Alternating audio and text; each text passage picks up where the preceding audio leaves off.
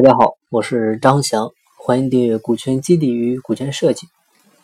今天呢，我们聊聊股权激励的流程。很多时候企业要做股权激励，都是老板召集管理层开会，在会上呢是提出来要做股权激励。这个时候呢，通常最后是让人力资源部门人资总监去负责牵头去做，然后就散会了。人资总监呢拍着胸脯领命去做，说一定不辜负老板的信任，一定要把事情办好。但是人资他懂啥，到底怎么做，做哪种，要激励谁，这些老板都没说清楚。这个时候如果再赶上老板催得急，那人资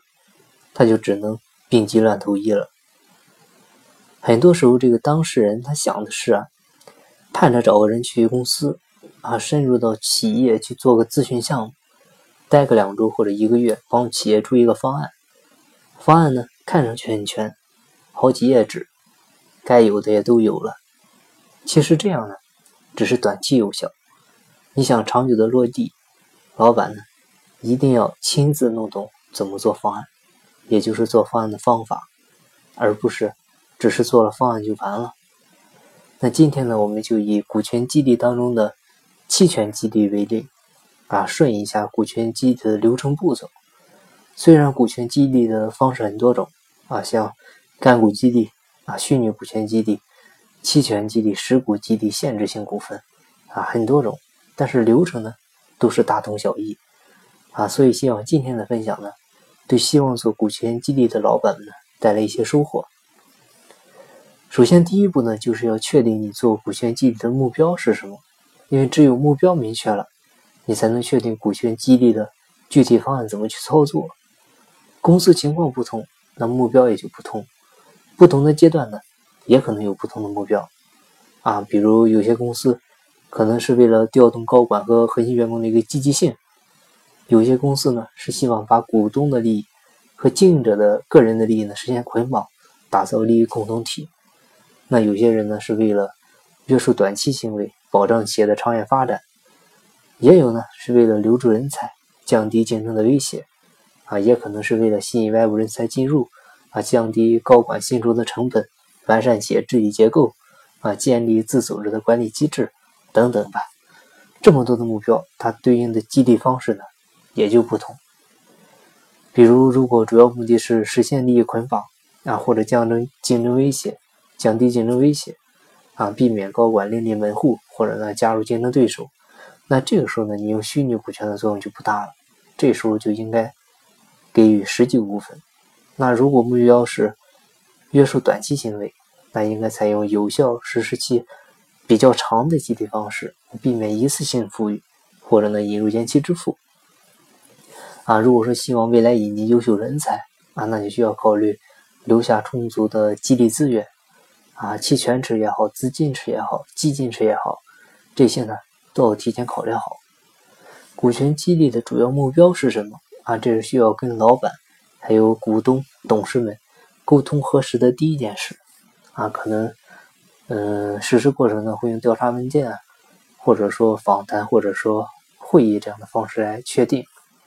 那目标确定了之后呢，接下来就是第二步，就是起草方案了。起草方案呢可以说是股权激励的一个重头戏，方案呢是股权激励的纲领性的文件，也是股权激励的行动指导，可以说就像是一场音乐会的乐谱一样，是每一个音符的出处和依据。方案的内容呢其实主要就是这么几部分：定模式、定对象、定来源、定额度、定约束条件，那这么多的定呢其实就让你说清楚用哪种方式激励，激励谁，激励股份哪里来，激励多少，什么条件下给予，什么条件下撤销等等，这些因素如果有一样选择不当，轻的话呢效果不明显，严重的话呢甚至会带来很严重的不良影响，甚至会打乱公司已经形成的现在稳定的管理系统，破坏现有的规章制度，又没办法重建，最终呢反而会产生混乱，所以呢，方案的制作过程呢一定要严谨慎重，而且呢最好是有外部人士一起参与啊，听听他们的意见，这样呢能够避免一些你自我意识的一个盲区。同时呢，方案的起草呢也要跟各方沟通好啊，包括和老板、和股东、和董事、和激励对象啊，甚至非激励对象、普通员工啊，听取一下各方的一些想法和意见，然后呢，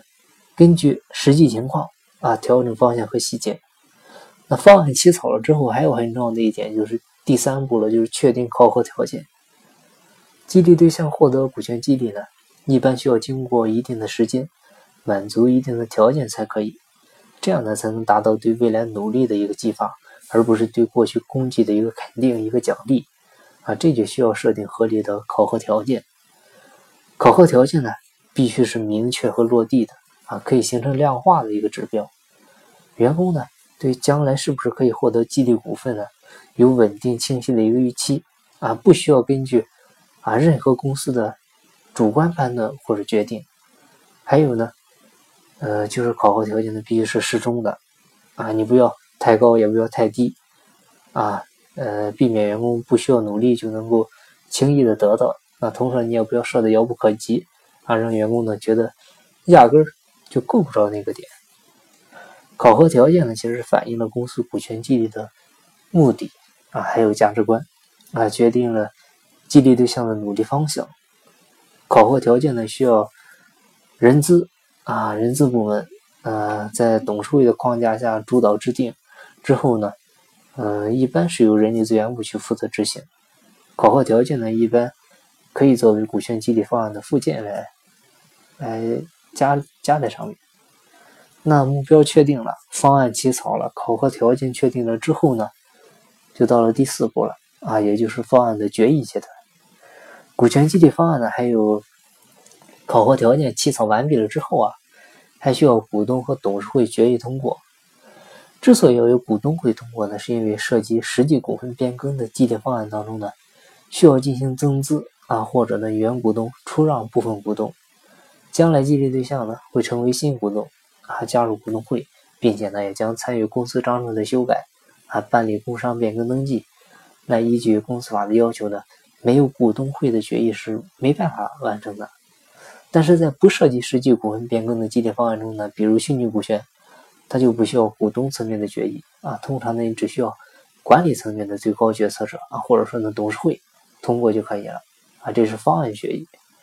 那股权激励的方案决议通过以后，最好呢是安排一次方案说明会啊，这也是第五步。而且呢说明会呢最好是由一些外部顾问来解释最好，当然了内部讲解也可以啊。其实说明会的目的呢就在于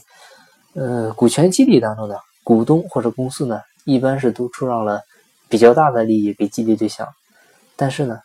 他们不一定能够完全理解。那对于大多数人来讲呢，股权激励是陌生的，每个基本概念都需要仔细解释，所以呢说明会可以让激励对象清晰的了解他可以获得的利益，真正的起到激励的效果。那说明会对行权条件和考核要求呢进行说明啊，可以增加激励对象的信心啊，对他们获得股份呢也有一个更加清晰的一个认识。那说明会呢也可以让激励对象明白他最终获得股权的条件是什么啊，也能够指引他的一个努力的方向，达到跟公司预期的一个同步。那刚才提到了最好是外部顾问来说这个事，为什么呢？一个呢是因为它可以解释的更加的专业清晰，因为涉及很多知识点。第二个呢，就是它的身份比较中立，那公司或者股东让利的部分呢，这样通过它讲起来呢，可能会更加的可观可信。那所有的以上的这些都进行完毕呢，下一步啊就是签署协议了，那也就是第六步了。那股权激励呢，实际上是啊激励方和激励对象达成的一种一定条件下利益让渡的一个协议安排啊，激励的方案内容呢要和每位激励对象呢形成书面约定，它才会产生最终的约束力。有了协议啊，激励对象呢才会放心呢在满足条件后啊自己确实可以得到好处。同时呢在激励对象离职违纪啊，或者说这些情况下吧，公司呢也才有依据收回股份啊。还有呢，就是在引入新的投资者进行新的激励的时候呢，有这些协议的依据呢，它不会形成僵局啊。规则都定好了之后呢，一切就按制度来。协议签署以后呢，接下来就会进入或长或短啊，或一次或几次的一个考核期了，也就是第7步，考核侵权。考核期结束啊，根据事先确定的考核指标和方案进行考核，确定激励对象是否有条件侵权，有条件的进行侵权，没有完成条件的进行说明。那接下来的最后一步呢，就是股份的转让登记啊，或者撤销回购。那在实际取得股权的激励中呢，股权激励的最后结果啊，就是激励对象获得股份，办理登记，成为一个真正的实股股东。之后如果有离职、违纪、死亡这些特定情形出现呢，没有行权的部分撤销，已经行权的部分回购，回购之后呢，重新办理股权登记，恢复到没有行权以前的股份状态。以上呢，其实就是股权激励的大致流程了。在不同的股权激励方式下呢，它会有一些不同，但主要内容呢是相似的。概括来讲呢，不外乎就是确定目标、确定方案、实施方案、异常处理啊，就这几步。好，今天的分享呢就到这里，感谢您的收听。如果您有股权激励、股权设计方面的困惑，欢迎加我微信，咱们再深入沟通。我的微信号是3286-34961。